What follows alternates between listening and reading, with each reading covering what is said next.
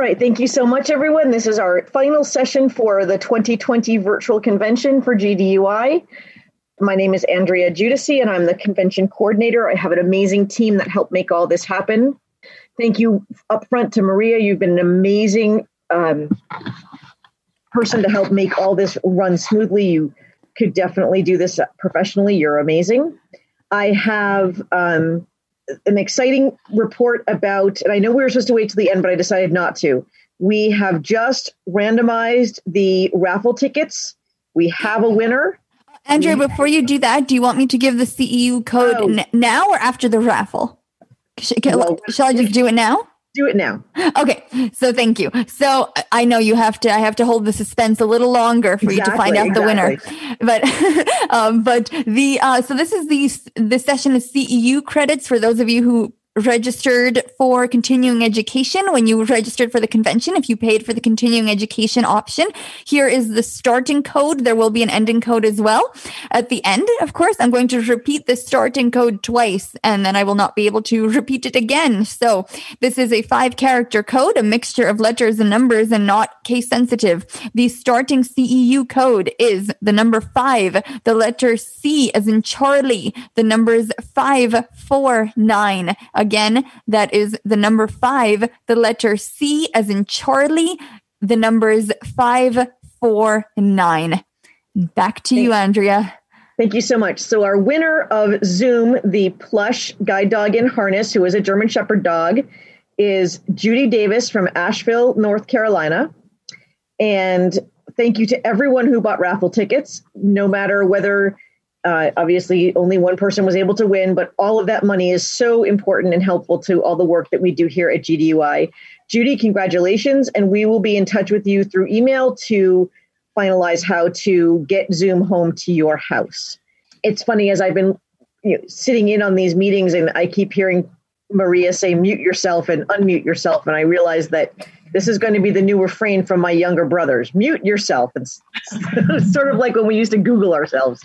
Um, before you get started katie thank you so much for being here. I'm so excited about this presentation. Penny i know that you want to say a few words at the end of the session. Do you have anything that you want to say now or should we get right into the the meat of this um, presentation?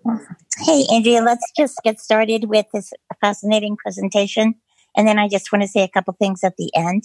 And congratulations to Judy. And thank I know you it's so exciting i couldn't wait to everyone who bought tickets. All Okay, right, ready for me? you're on yep Okay, so my name is Katie Mertens, and I am a pet, a nationally certified pet massage therapist located just outside of Chicago, Illinois. I've gone through all the training to be a pet massage therapist, and I've probably completed over 500 hours of other healing type modalities. Um, I've been in business for as a pet massage therapist for about 10 years. Um, it's been an interesting journey because it's not the most popular thing now, and it definitely wasn't the most popular thing then, but I definitely think people are really starting to understand the importance of taking care of our dogs' bodies. So it's it's really very exciting. Um, I will, because I'm sure people want this, I will talk about some general massage tips a little bit later on, towards the end of the talk. And then if you have more questions, I am more than happy to answer them. So I lost my vision about 20 years ago. Um, I developed diabetic retinopathy. I, I don't think the doctors thought I was going to lose as much vision as I did, but that's just how it is. Um, I'm legally blind. So I do have some vision. I'm kind of caught in that in between place. At the time, I was an early childhood special ed teacher. I had been a teacher for about 12 years. Um, I I went back to school even after I lost my vision. I got my master's. So it was really, it was, well, that was a big deal for me because when I first lost my vision, um, it was just, I'm sure many, many of you understand, it was a really, really scary time for me. And I, I didn't know if I was going to be able to go back and work with these little kids, especially that had such severe disabilities anymore. Um, um, after about, I don't know, it was probably in my second year of my vision loss, I decided to get a guide dog. Um, I went to Guide Dogs for the Blind, and it completely changed my life. Um, that four weeks there was an incredible and empowering time for me. So I came home, and she was my constant companion. She came to school with me every day. Um, and then when she was about five years old, she developed a what they labeled as a terminal disease. She developed myelofibrosis, which is a disease in which um, she was destroying her own red blood cells. And the vets put her on heavy doses of steroids simply to make her comfortable. We got her blood transfusions. I mean, we did whatever we could to help her.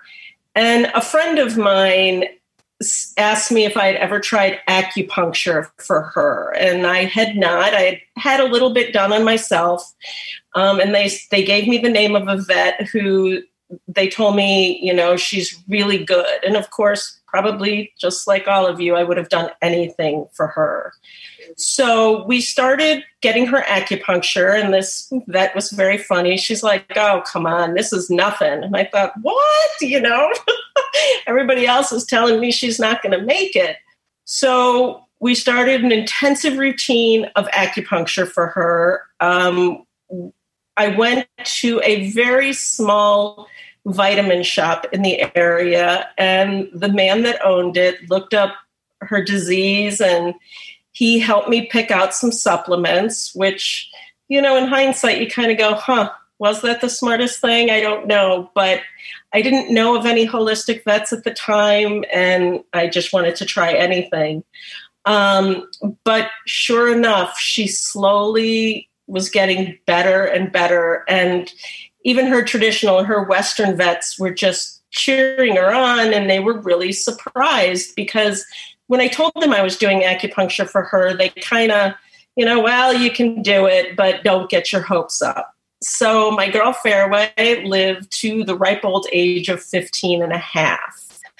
So she uh, she is the one that began me on my journey of more of the holistic and healing modalities for dogs.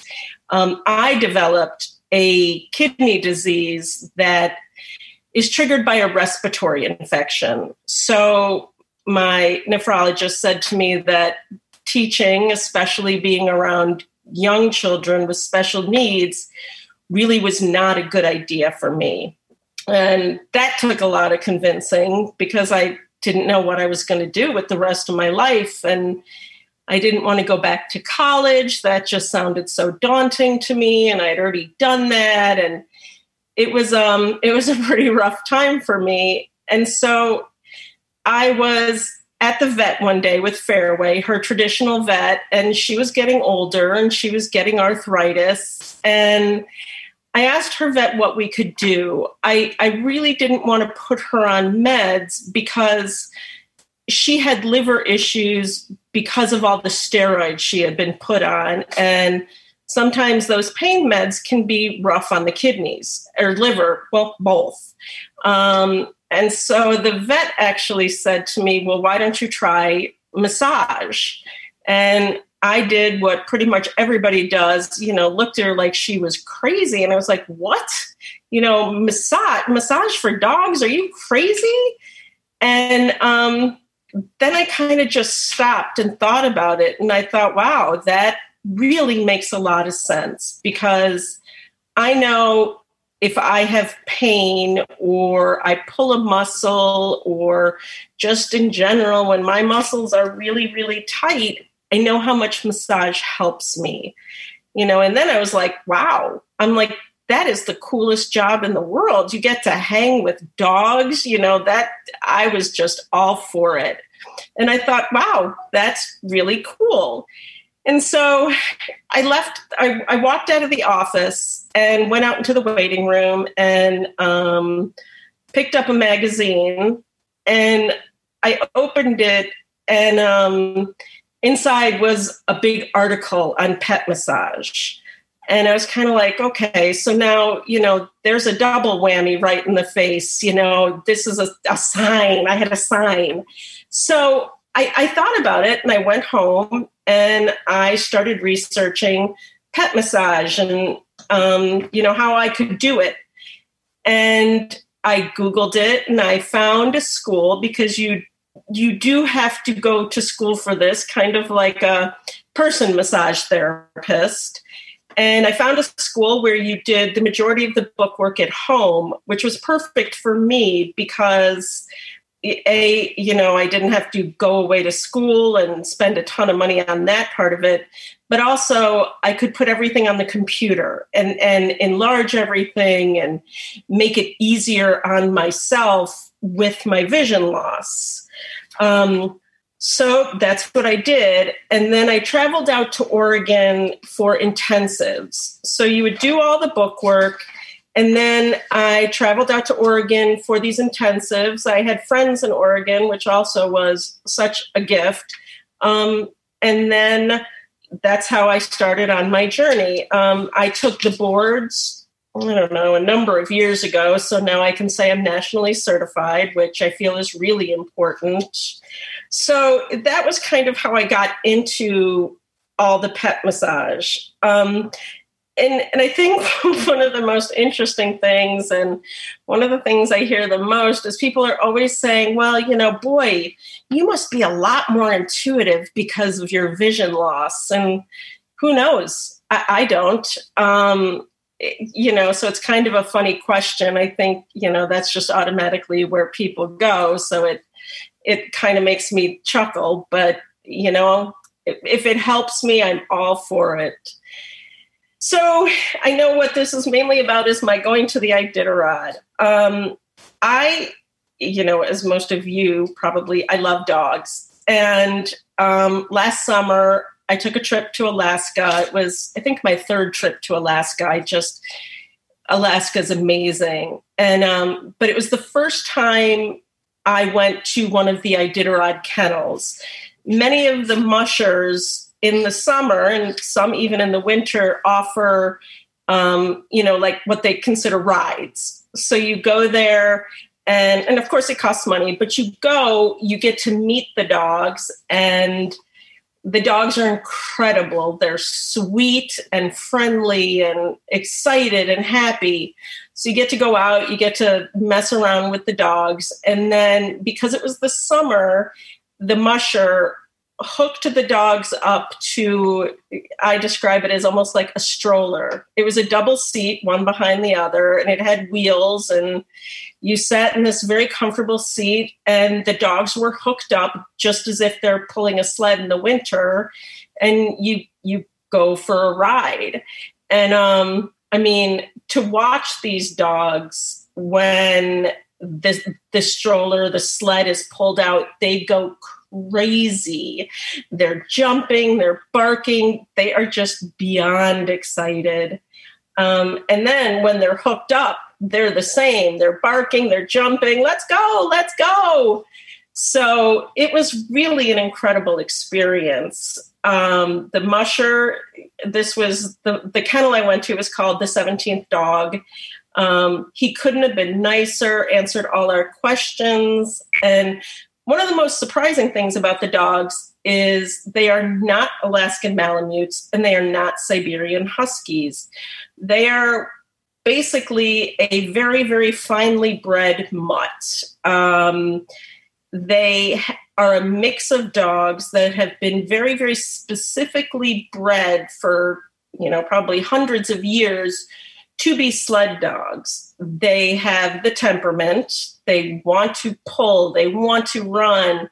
They have very thick coats, but not too thick so that they get hot. Um, they have great endurance, they're strong dogs, and all the ones I have met have had wonderful temperaments. I didn't meet one that was mean. I know it used to be the story that you couldn't, um, at least I heard rumors, you couldn't pet the dogs because they weren't pets. They were, you know, they were there to just do a job and they were mean. Well, not these dogs. Um, so it's it's really fascinating to learn all of that and to watch these dogs that love to do this and it, it made me think about service dogs about guide dogs because guide dogs that's what they're bred for or service dogs. They are bred to to do this job and they love their job you know? And when they don't love it anymore you know this because they tell you. I mean fairway did that to me loud and clear. She just stopped one day and i'm like well okay we're done.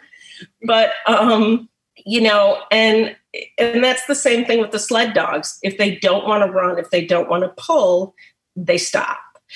And it, well, it's given me a lot of food for thought because I was working on a dog a few months ago, and a client said to me she was um, talking about the Iditarod and how it was cruel and things like that. Um, and then she talked about guide dogs and those poor guide dogs. They never get to play. They have a terrible life. And and I looked at her and I said, "What are you talking about?" I'm like, you know, I don't know where you heard that or where you read that, but that is 100% false.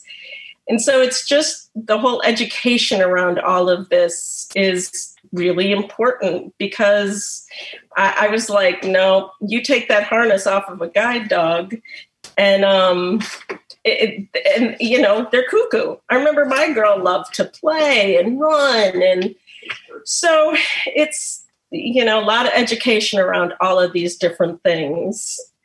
Um, so I'm sorry, I think I got off track. But so after going to Alaska and going to the um, the kennel, I thought, you know what, I want to come back. I want to be a part of this race. It it just really moved me. So I came home and I started researching the Iditarod and all of the mushers and and I sent out emails introducing myself, introducing my business. Um, and after emails, I sent letters. And after letters, I made phone calls. Um, I heard back from two female mushers immediately, and that was enough to get me, you know, making my plane reservations.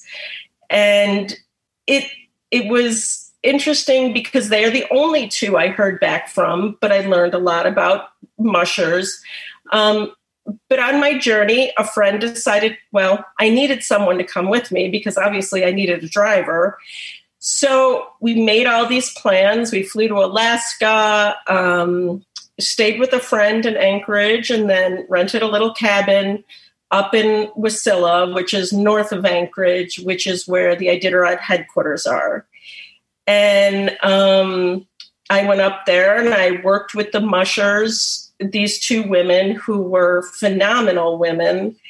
And um, the fun part was I have a friend who's in public relations, and he sent out a press release for me. And he very specifically said to me, Katie, I'm not going to talk about your vision because that's not the point of this trip. And, and I agreed with him. But a couple of reporters got back to me, and when they found out about the vision, it was like the icing on the cake. This girl's from Chicago, and she's working on the dogs, and she's visually impaired. Now, I think what you have to remember about Alaska, it's a giant state but a small population, and they've been doing the Iditarod, you know, since the 70s. So anything new is very exciting to them. Um, and I think we have a clip. You can hear the audio from one of the TV interviews. Dogs was last summer when I came up here and I went to one of the kennels to go on a sled ride. And I just fell in love with the dogs and I thought, God, what an awesome opportunity. So Merton sent out letters to mushers offering her services as a professional massage therapist. Just looking for any mushers who wanted their dogs to be worked on by a professional massage therapist, and I thought it sounded like a great idea. And as soon as I got an answer yes, I said, I'm doing it. She came all the way from Chicago, and in just three days of working with the dogs, she has formed a bond with them. You could do it yesterday. I knew you could. I knew it. You're a superstar. Much like in massaging people, she looks for tension built up in the larger muscles first. So here, going along the spine, is the longest muscle in the body. Merton's work comes with challenges. She is legally blind, so she spends more time talking and listening to the dogs to find where it hurts. And dogs are great communicators, but I really, really try to focus in and, you know, listen really well and feel their bodies. Like if I feel a muscle spasm, to know that something's going on. And I need to be aware of that, and I need to be aware of how the dog's reacting to that. This is Elway, and after an hour of his massage, he went to sleep. For Hendrickson, the power of healing touch hits home. Well, I got injured really badly several years ago. Um, and I have a lot of scar tissue and a lot of soft tissue damage. And without massage on a really regular basis, I just I'm not functional. So it's um, I know it works for me, and it definitely can help the dogs. Just feeling For both women and for Hendrickson's dogs, their connection seems ordered. Divine order.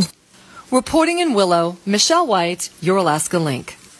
So that was that was one of the interviews, and it was uh it was such it, it's such a you know a great thing. I still giggle about it because it's so not me. But um, so Karin Hendrickson, she is a musher. She has been doing it for many years, and the mushers they are a incredibly strong group of people. The Iditarod itself is a thousand miles, and it starts the first Saturday of March.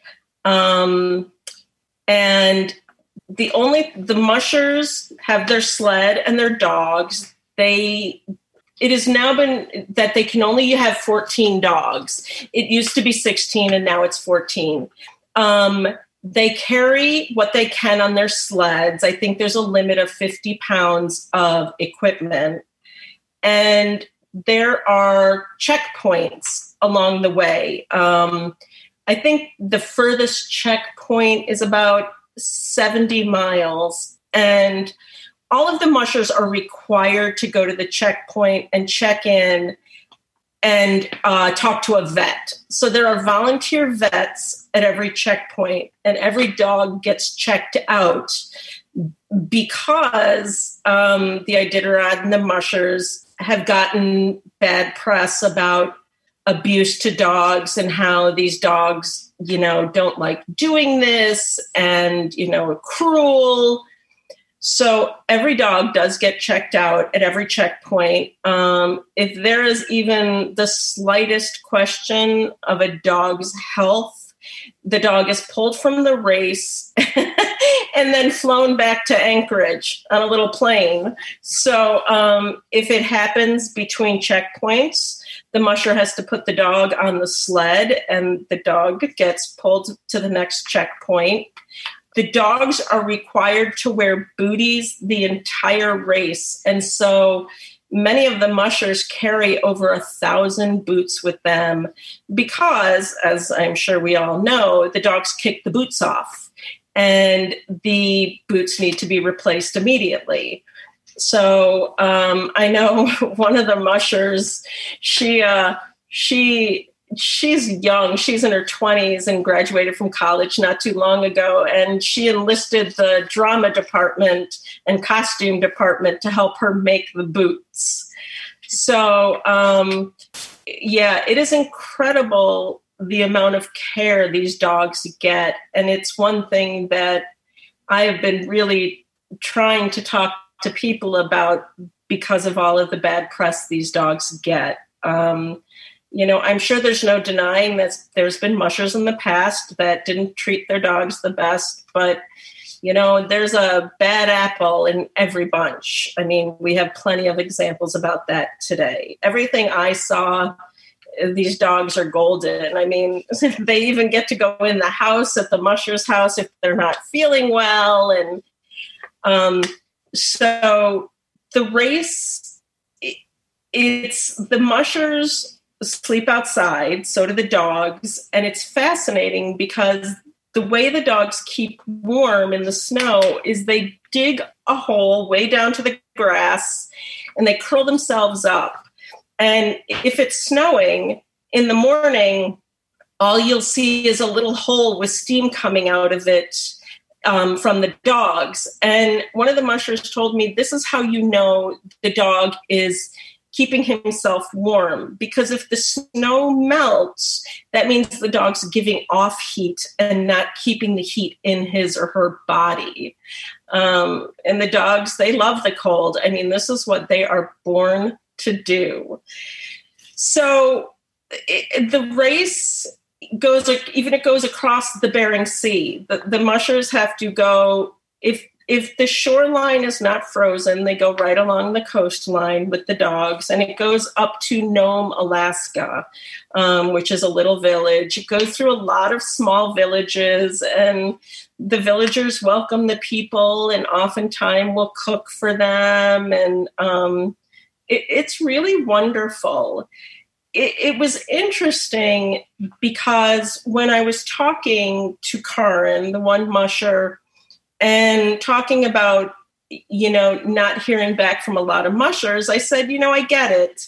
They don't know me. And I am asking to come and work on their dogs just prior to the biggest event of the year. It's like asking an Olympic athlete, you know, the day before their competition, "Hey, you want a massage from me even though you don't know me?"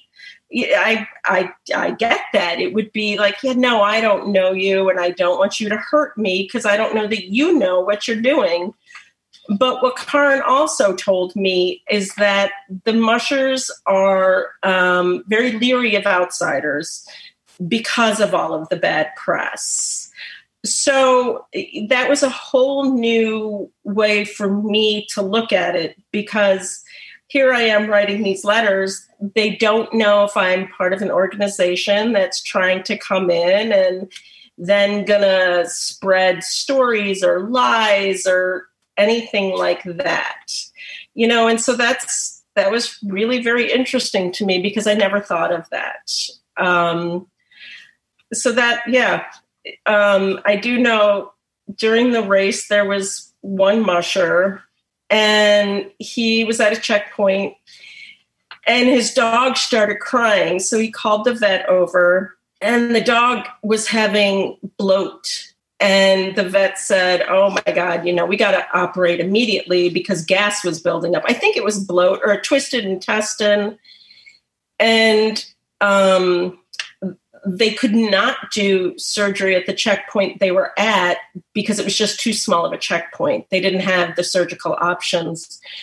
And so the vet was able to find the correct spot on the dog's belly to make a small incision and let let the gas out so the dog was comfortable temporarily and they had to get a snowmobile. They called ahead to the next to the checkpoint they were going to for the surgery.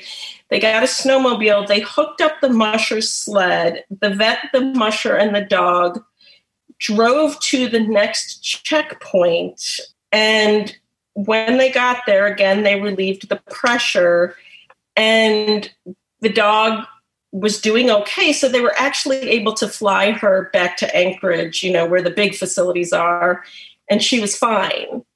But I think what really touched me the most was this musher he was there was a very short interview with him on TV was that he broke down on TV talking about this instance. And it just really drove home that these mushers they really really love their dogs. I mean they eh, you know here's this young studly guy and he's being interviewed on TV and he has to turn away to kind of collect himself.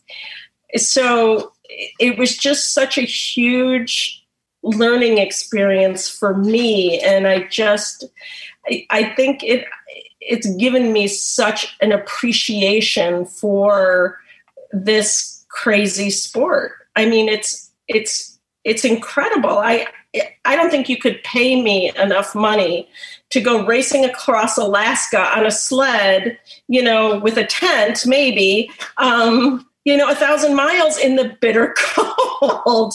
so these are some very tough people. Um, you know, and you had rookies, young guys, and I want to say the oldest guy was in his late 70s. Now, he did drop out early, but the conditions this past year were some of the worst they've ever seen because of um, there was so much snow. It was blizzarding, I think, almost nonstop. And, um, you know, versus the year before when they had almost no snow.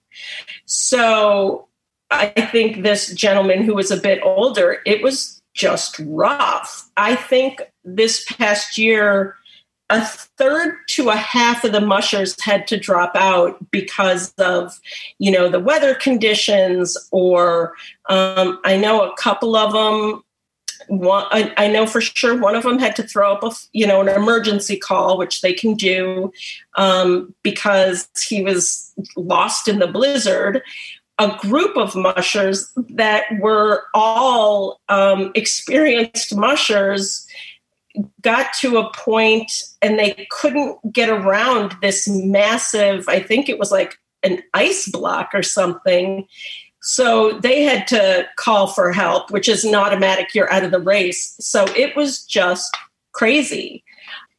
Karin, the musher I worked with the most, she dropped out, I think, after about 700 miles. And she said to me, and I was just so pleased, um, she said to me that she did not have a single injury until mile 600, which was just such a I was so ecstatic because some of her dogs she was a little worried about because they just weren't performing at the top of their game prior to the race.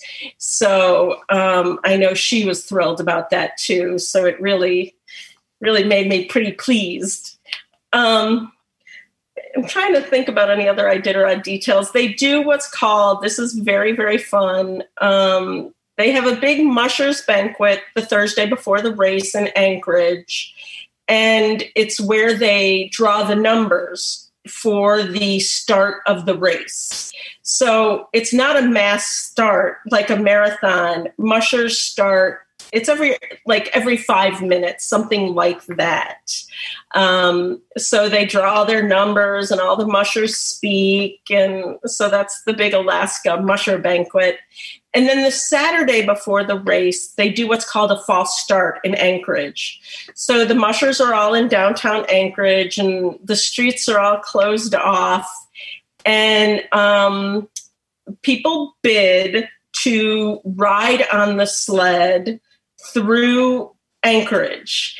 And um, the mushers, they are in their their lineup like they would at the the real start, and they go through downtown Anchorage. You know, the dogs are pulling them, and and it was so much fun and it was so cold um, but it's fun you know you get to see the dogs in action and they're crazy it is when it starts, it is almost deafening with the dogs jumping and barking, and it's just a blast. And then um, after that's done, later in the afternoon, you can run with the reindeer, which is just, you know, like a, you know, two mile run, and the reindeer are running down the street. Um, they are not like the bulls. They are not out to get you. They just want to run and go home, but they're very sweet. Um, so that's that's a really good time uh, in Anchorage. You know, just prior to the race, and then the race is the next Sunday, and it's back up in Wasilla, um, and it starts in the afternoon, and it's a huge gathering and that's when the mushers take off and go. And so um, I know some people follow them on snowmobiles just for part of it, and um, so that's a good time. And one thing I had no idea about was that um, moose are mean. Moose, for as cute as they are, and they're on every you know thing in Alaska, they are mean, and you don't mess with a moose. And I was like, oh come on, look at those legs. You know they're they have like this ginormous body and toothpick legs but they will attack and they attack to kill. Um, and oftentimes in the winter, it's the females and they're out with their babies. And as someone put it, they're hangry. They are very hungry because there's not a lot of vegetation for them to eat. And this makes them really crabby and they're protecting their babies. So many mushers, they have to be really, really leery of the moose. Um, I know when I was at Karin's working on some of the dogs, her handler came into the garage where I was working and he he sat down he's like i can't do anything. There's a moose on the property. And the moose just hung out for hours. And you really you cannot do anything if there's a moose nearby. Um, one story a woman told me was that there was a moose hanging out at the elementary school. So the sheriff went over to the elementary school and you know of course everybody was inside and he turned on his lights and sirens and the moose attacked the car and totaled it. So you know word to the wise avoid the moose. Um, so those are just a few stories about the iditarod. You know it I, and i think one of the biggest things that stood out for me working on the dogs with my vision you know that can be a little challenging sometimes. I mean like i said in the video I am so hyper aware of where a dog's face is and if they, you know, make any kind of movement or noise because I have to gauge that. Ooh, is that a little sign of that hurts or, you know, I'm not liking that?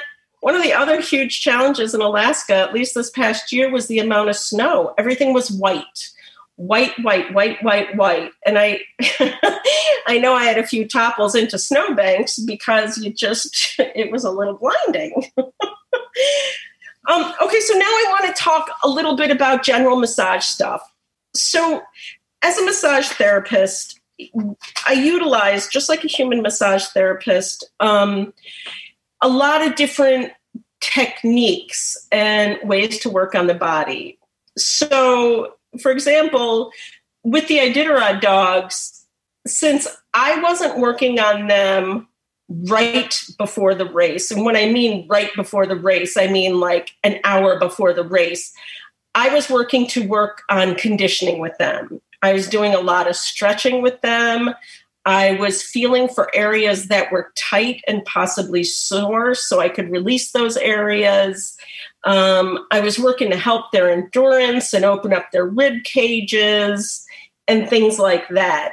If if it had been right before the race, I mean, you know, an hour, minutes, whatever, it's a totally different massage. It's um, working to get that blood flowing fast, getting them ramped up, getting those muscles really warmed up so they are ready to go. So, I mean, there's just different techniques. So, one of my favorite strokes um, or techniques to use, and I, I really encourage you guys to do this, is it sounds very, very simple, but it's one of the best things you can do for your dog at any time. If you start in the corner of the eye, go up the head, um, and go down the entire body about uh, two inches from the spine with a flat hand, just using your fingers. You know, don't bend your fingers, straight hand, not a deep pressure, but also not like a light tickly pressure, just enough pressure um, that you can just kind of feel your dog's body. So you go all the way down the spine, next to the spine, about two inches from the spine, go all the way back, down the back leg, and into the toe. And just if you do this a number of times, and you can even use the palm of your hand, what you're doing is you're you're kind of stretching that giant muscle that runs there. That's just a huge muscle in the body. You're getting the blood to flow there. You're warming the dog up. And it, it's such a big muscle that if that muscle is tight in the hips, it's going to affect the back and then the back's going to affect the neck and the shoulders and so on and so on so that's a really easy great thing to do with your dog if your dog is anxious um, say at the vet, during fireworks, during a storm, there's a couple of really great things you can do. The first one is lightly put your finger between your dog's eyes, and you just kind of hold it there very lightly, um, just a very, very gentle pressure.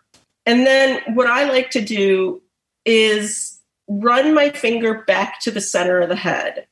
And if you were to draw a line from the front of each ear, so right in the front of the ears to the center of the head, right there is another great calming point. So, what I'll do is, you know, I'll put my fingers between the eyes and then I'll, you know, after like, you know, 20 seconds, I'll rub my finger back to that center point and I'll either leave my finger there or just kind of lightly scratch on that spot. Now, if your dog is, you know, ha- no, don't do this to me. Don't, don't force it because I've worked with dogs that are sometimes, if they are really anxious, they're in that fight or flight mode. And if you try to calm them down, it's just going to make them more anxious because they're trying to they they just feel hyper aware and and that's a point where you have to go okay you know let's just step back a minute and make sure when you're doing this talk to your dog in a very low slow voice you know because I know there's times when my dog's upset, I'll be like, oh, it's okay, it's okay, you're fine, you're fine. Well, that's just going to excite the dog more. So keep it low and slow. And another thing, I find this on myself, is that breathe. Always breathe. It and you know, when somebody said that to me when I was learning, I'm like, well, what are you talking about? Breathe. But there are times, you know, I find myself holding my breath. And so I'll oh, take a deep breath with the dog. And a lot of times the dog will look at me like, oh, yeah, deep breath. So that's really important. Um, rub your dog's chest. The chest is just, you know, or sometimes I just put my hand on the chest because it's just a way to kind of connect the body. And it just that light pressure helps the dog to calm down a little. The final calming point I want to tell you about is if you go to the hind end between the hips, there's a little divot. It's in the low back, right between those hips. Scratch that. Scratch that area, and that's another point to kind of help your dog calm down. Um, most of them love it because they love having their butt scratched, but this is a totally different intention. And, and that's one thing, too. Like, set your intention when you're doing this. You know, okay, I, I really want to help you calm down, you know, and just set your intention. So you just scratch that little area between the hips. Those three points are three of my absolute favorite points. Um, I, I use them in almost every massage, just simply so the dog gets centered and focused and is calm. Um, another point I want to tell you about is um, in the back leg.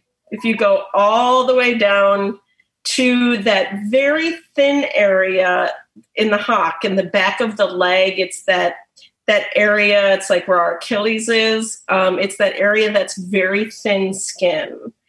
And just gently hold like right in the center of that area. Don't pinch it. It's not tight. It's a very very gentle hold.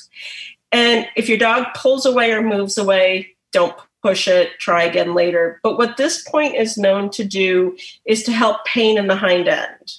Um, I, it, it's really a cool point. I've seen dogs. I have seen dogs that when I'm working on them and I know they have hind end pain and I gently hold this point, afterwards they just relax. So I'll, I'll hold that point for about 20 or 30 seconds. Um, uh, do it at night when my dog is calm and relaxed and going to sleep. And again, if they pull away, try it again at another time. So, yeah, those are a few of my favorite things. Um, does anybody have any questions? All right. Uh, if you have any questions, uh, you can raise your hand at this time. That is Alt Y on PC, Option Y on Mac, the raise my hand button on your mobile device screen, or uh, star nine if you are dialing in on the phone. And let's see here. We do have a raised hand. And Pam, you're going to be first. This is going to sound real stupid. No. no, it is. Is anybody besides me having problems? The words that she says make sense, but my brain isn't quite sure it's getting the right transfer information to. I'm like, you mean right here? Like, where? Yeah, I, I wonder. I I, wonder, Katie, Right. if can we maybe? I wonder because these are these sound like really amazing tips. I wonder if maybe we could like in written form, maybe, and if Andrea, if you're no, okay that's not. to It's going to be the Oh. same words. Uh, okay. the words. no, I just want to find out if anybody. Maybe I have a mental disorder because I know I used to be a massage therapist. I know about massage on people, but I learned where somebody showed me here, right here, you do this, not by reading words or hearing words. So for some Mm. reason, I don't do good with this. Oh, you're fine. Well, we're not going to be able to unmute any folks to Oh, you can know I mute me or then? not. But I think maybe um I you know apologize that we we can't do hands on, of course, in this format. But I don't. Oh, I know. Yeah, maybe I don't know, Katie. If you can maybe try and describe some of the points, Yeah. like the point on the hind, in a different way, Do perhaps. you do you have any vision? Can you see a video? No, I'm, I'm Okay. totally Okay. blind. Okay, so let's go through it slower. I mean, I am a talk fast. I am a fast talker. So the one is between the eyes. That's the first one. If you put your finger, you know, it's right above where the snout comes out, right between the eyes. That's the first point. And you can very gently rub that. You can just gently put your finger on that point. Okay. Whatever you think feels good. Okay, she has just so you know, Katie, she has been muted so that we can move uh, Okay, forward. But so then- why don't you just keep going and Okay. Yep. So then the next spot on the head is if you put your fingers in front of your dog's ears and you go up their head to the top of the head, to the crown of the head, up on top, where your fingers meet is usually a little divot or a little bump. It could be either. That's another point that if you very gently scratch that point, it's a great calming point. And what I like to do is take my finger from right between the eyes and go up to that center point in the head and just kind of rub down and up. And then the third one, and again, if you don't hit these points exactly, that's not a big deal. I think it's also all about your intention and you're trying to help your dog. But the last point is in the low back, in the very back, right between those hip bones. So if you can find your dogs, you know, kind of where they come up, you can feel your dog's hip bones, or it's the hind legs. You can feel the top of the hind legs kind of right back there between the top of the hind legs, there's probably a little divot. If there's not, just do a general scratch back there. And that's another really good calming area. I hope that helped. Okay. Great. Thank you for that. Next, we have Christina, and you should be able to unmute yourself. Hi, Katie. This is wonderful. I was just trying on my seeing eye dog Shasta. The one I think I wasn't sure if I because she was she she licked me, so she liked it. But the one where you go from the spine, you go from the top of the spine all the way down to the the bottom of her, let's say her right leg. So you go Yep. down the right side from her head or Yeah. her spinal down her her hip to her Yep. paw, right? Like between Yep. her toes. Yeah, exactly. And what I do is I, you don't try not to touch the spine. I mean, I don't know. I hate when people touch my spine because it's Okay, such a sensitive area. spine, like I was pushing with my palm of my hand on her spine a little bit, or No, the mm-mm. go about two inches from the spine, an inch Okay. to two inches, you know, outside the spine, right or left of the spine. Mhm. Or, you know, right if you're on the right hand side. And it's Okay. just, it's a gentle. Go ahead. I'm sorry. Oh, that's okay. Um, she wasn't. she thought it was a game. and they, you know what? That's okay. That's okay. I mean, she might be like, okay, what are you doing? And right now is a terrible time for this.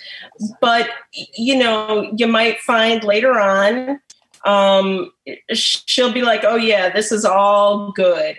And She did kiss me, so she, she was happy about it. And then the other thing is that I do by her eyes. Like I take my hand, my palm of my hand, just below her eyes, like where her head is, and she likes that. If I go from that to the back of her head, yeah. she likes that too. Yeah, no, that's great because what's interesting about dogs is when they're young, they carry um, 40% of their weight in the back and 60% in the front. And as our dogs age, they start carrying more and more of their weight in the front. They they turn into pullers and they don't push as much with the hind end. And that's why you know, as a dog ages, you see more hind end issues. But as they use their front end more, the neck and the head and the shoulders get tighter. So, you know, I'm always looking at my, I have a senior who's 16, and I'm like, oh, I wonder if you have a headache because I know if my shoulders get tight, I get a headache. All right. Thank you, Christina. Next, we have a phone number ending in uh, 7963, and you are unmuted. Aloha, Katie. This is Vicky from Hawaii. And I think this is a terrific, terrific workshop. And my third guide dog is Buddy. That's his name. And he is enjoying the massage. Uh, but Katie, Katie, I want to ask you, what is the difference between the T touch, Mm. which we kind of touched on over at Guide Dogs for the Blind in class, Mhm. and the pet massage? Yeah, that's a great question. Um, so T touch is a different modality. In I mean, it's a body work. It's a healing modality. It's an awesome modality. But from what in T touch, you're doing small circles. You're moving the skin.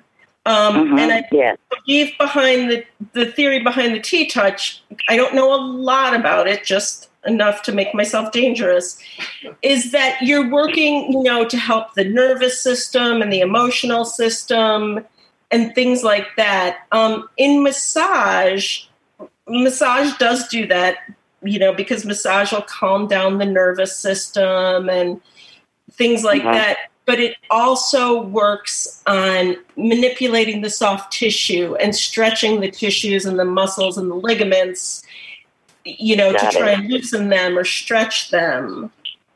Mhm. So it's it's just it's another modality. It's another healing modality. Um, and I Right. love touch, and it's something I'm hoping to learn more about. And I'm sure since you're in Hawaii, it's all right there.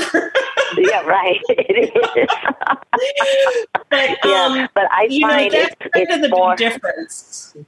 Yeah, I Um, know. You're right. You're you're right. And I All right. find it more soothing for myself when I Mhm. give Bu- uh, Buddy this massage. So thank you, Katie. sure, you're welcome. Okay, thank you, Vicky. We have next, we have Tony. And Tony, you should be able to unmute yourself. Okay, yes, wonderful um, presentation. I learned a lot. Now, as far as these massages, um, holistically, um, what can they help the dog? You know, when they get older, like if they don't feel good, what what are some of the holistic things that these massages are for? If that makes sense, I mean, Sure. No, it, it absolutely does. So, in my practice, I see a lot of senior dogs because of um, the the pain, the arthritis, um, the muscle wasting, especially in the hind end, um, and you know, with the senior dogs using their front end more, the front end, Right. the neck, and the shoulders get so much tighter. So it's a lot for that. But I also see a lot of dogs for anxiety um, because massage can help calm the nervous system. It'll take that fight or flight and try and calm it down, you know, your sympathetic and your parasympathetic nervous Right. system. It's it's all about trying to calm those and down. relax right and relax them so regardless what age but i Yes. know arthritis plays and then i'll leave uh, yes arthritis plays a big part as they get older and you want to make your dog as comfortable as you can Yes. Okay. And I've had, you know, m- many people tell me that after the massage, their dog is doing better because it's it is it's all about trying to relax not only the area that has the arthritis but where they're compensating because of the arthritis thank you so Right. you know it is it's a holistic approach because you really are working on the entire body All right. Thank you, Tony. All right. We have a phone number ending in 4640. That was a lot of fours, and that a couple of fours threw me off there. 4640. Go ahead. Hi, gang. Betty Passanante from Philadelphia. And this has been a fabulous presentation, the, particularly about the race in Alaska and the cold weather and all that. The, the question I had, you know, when you found that your dog was getting the arthritis, I know you talked about how that was that sort of encouraged you to try massage therapy. But while you were looking for the school and all of that, did you try mm-hmm. sort of informal or or self-taught or just massa- on your own massage a little bit to, to see if that would help your dog? you know, just a little tiny bit because I, I didn't really know what I was doing. And I had this fear of, oh my God, I don't want to hurt her. Now, so yeah, I did not do a lot, but as I was learning and doing the book work and reading about the different strokes, that's when I started to do it. Um, and again, that's just me because I have people say to me all the time, Oh, I massage my dog at home, which I think is fantastic. I think it's, you know, it's really awesome. But I also think there's a difference because of the number of hours and all the experience I have. So, like when I do hands on workshops, I really, really encourage people to never ever go deep because you could really hurt your dog by doing that. I mean, um, you know, a lot of times your dog may look like, oh my God, that feels so good, but it could end up causing pain later on. So, um, yeah, you know, I, I, I, God, I don't think I did do much. I think I was like, oh, I just need to go learn this. Maria, this is Andrea. I know I'm. I, I can't raise my. Well, I don't know if I can raise my hand, but I'm unmuted. I have No, a oh, well, yes, you can as a panelist, but yes, go ahead if you want to jump in. Okay, thank you, Katie. I have. Um, I was told once that it is not good to massage a dog that has cancer, or specifically the areas, like if a dog has a cancerous Yeah. lump. That is Right. accurate. Yes or no? Yeah. Yes. It- from what I understand, yes. Um, I always, if a dog's coming to me and they have cancer, I will talk to the vet. It's kind of, I think, kind of a thin ice area because I think you really need to understand the cancer and if it's, you know, if it's going to travel or anything like that. I mean, I did like I recently had a client come to me and her dog had a giant tumor on his jaw. And but she came to me because she knew she was going to have to put him down very soon. So there were no concerns in is this going to hurt? Is anything going to happen if I do this? Now, I didn't touch the tumor, but I, I think that's an area that that really needs to be talked over with a vet I have had dogs come to me and people are like, you know, I just I want my dog comfortable because this is the route we're going. We're not treating it.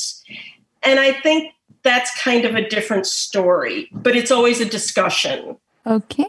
Next, we have a phone number ending in 8904, and you are unmuted. Hi, I have a dog that's over 15, and she's having trouble getting up. Yeah. Because, as you mentioned, she has the muscle loss in her hind in her in her hips and yeah. rear. So, is there anything I could do, any massage that would help that, or if she's hurting, is there anything else you can do other than the, Yeah. the the on the leg you talked about?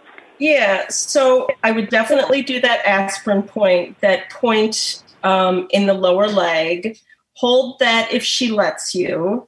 Um, a, a couple other things that are not massage related, but I have found unbelievably helpful with senior dogs is if you have a wood or a tile or laminate floor and you're able to get runners with rubber backs and put those anywhere your dog is going to stand or try to get up because the the tile floors the wood floors are very slippery and they can't get traction. And with weak hind legs their legs slip out from under them um, another product i used on my girl when she was getting older was um, it's called Pawz. I don't work for them. It's spelled P A W Z, and they are um, booties that look and feel just like latex balloons. I think they're like they're not too expensive, like thirteen dollars for six of them or something.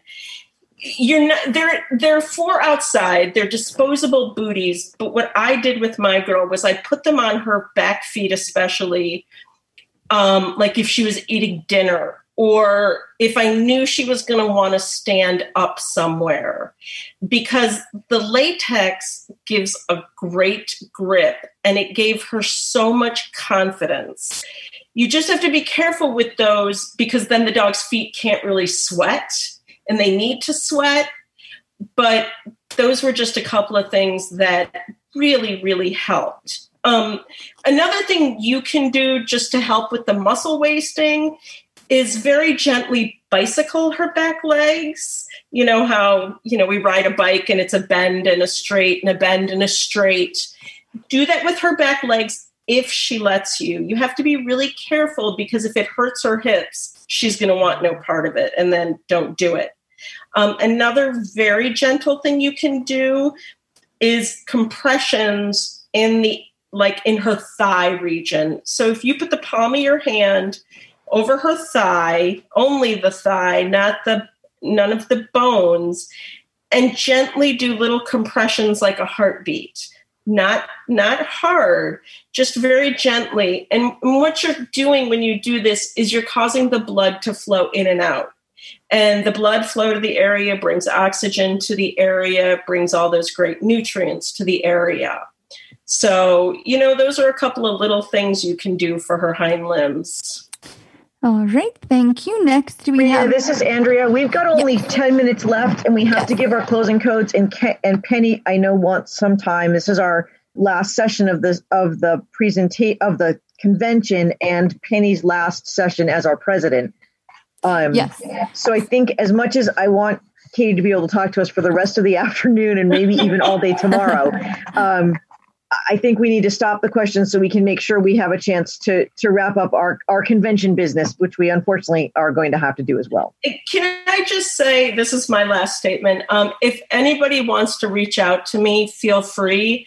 Um, my website is the right spot pet massage, all spelled out, and my email is Katie at the right spot petmassage.com. Um, and my phone number's on my website and you know and i'm on facebook and all of that stuff but if anybody has questions or anything like that please please feel free to reach out Thank you so much, Katie. This has been so interesting. I just I I'm so excited that you were still willing to come, and I couldn't believe that we were going to be able to be in Chicago with you, and that it didn't I happen. know. I, was- I know. I told my dog all about you and promised him at least a massage or two a week, and it didn't Yeah. happen. But um, thank you so much for being Well, here, thank and you. just this was amazing. Thank you. Penny, are you on? Can you do you want to take on your time right now? Um, I think I'm on. You're now. There Yep, you are. There you are. Okay, you hear me now? Okay. Yep. Yep. Uh, I just want to thank Katie, and I think we're going to be in Chicago. Uh, it's either the year after next or the year after that. 2023. Yeah, so I'm sure that GDUI would be thrilled if you wanted to come back in person. We would love that. And we will share your information as well as that from Steve and Aaron. And uh, I, I think everybody can probably find Lucas. Um, but we will share all the inform- the contact information with all of our speakers in the next uh, edition of Paul's for GDUI News you can use. So um, I just want to thank everybody. Uh, I want to thank Andrea. You have given us such wonderful conventions for the last two years. I just can't tell you how grateful we are. Uh, Maria, you're a, a wonderful Zoom facilitatrix, or whatever Lucas called you. Um, and um, I just want to thank uh, our board for the last six years. It's changed a little bit, but a lot of people have been, we've all been together for a long time. And, and we brought GDUI back, and that's because of the board and all the friendship and support we had from all of our members. So I just want to thank all of you. And I want to pass the baton on to Sarah. And I know that um, you're going to love having Sarah as your president. And um, I guess that's all I want to say. So happy convention. I think we had a great two days. And uh, I hope we all get to see each other next year and exchange all those hugs and all those doggy kisses. Thank you. So, Penny, this is Andrea. And as I reminded you a couple of days ago when a big box arrived at your house that you weren't supposed to know about because it wasn't supposed to get there till today, all of us, um, the board and the committee and the and the conference planning committee, on behalf of ourselves and all of GDUI, want to present you with what's in that box. Okay. Uh, and I know that's kind of we don't have time for you to open it, so I'm going to tell you what it is, and then you can go and explore it. Okay. Okay. All right. Okay. It is a statue. It's a German Shepherd statue. Oh. The statue is lying down. It's made of concrete, so you can use it as a home defense weapon if you chose to. um, it can be for indoor or outdoor, depending on what you want. And it's made in Rhode Island. And um, there will also be, we've had a wonderful people present, um, sending me things to contribute to retirement cards, which will be coming in the mail to you tomorrow. Oh, that's so that's sweet. our- we just wanted to say thank you for being our president and thank you for everything you've done. Oh, thank you, Andrea, and everyone else. That's that's fabulous. Um, it's been a pleasure for me, and and I'm not gone. I'm still the immediate past president, and I'm still going to be working on Paul's and other things. And uh, so, thank you. That was very sweet of you. I I'm going to go look at the box. Thank you. Look at the box.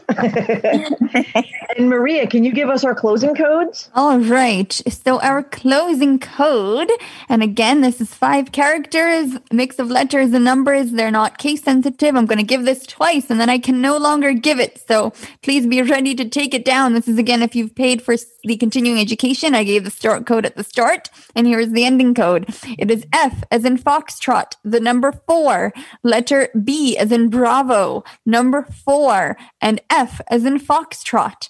Again, that is F as in Foxtrot, the number four, B as in Bravo, number four, F as in Foxtrot. That is a palindrome. It is a palindrome. Palindromes are the best.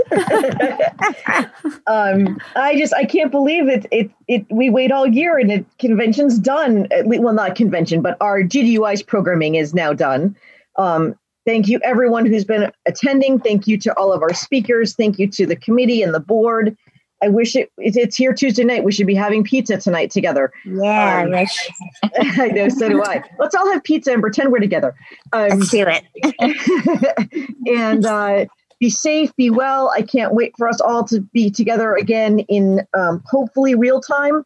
But I cannot believe how amazingly well this has gone. As a virtual convention, I was highly skeptical. You I did a great. that That, it's been fabulous. It's been unbelievable. It's just- yeah. So, yeah, thank you to ACB and everyone who's made this happen. Be safe, be well, keep your leashes loose, and step on out whenever you can. That's right. wearing a mask. Wearing a mask.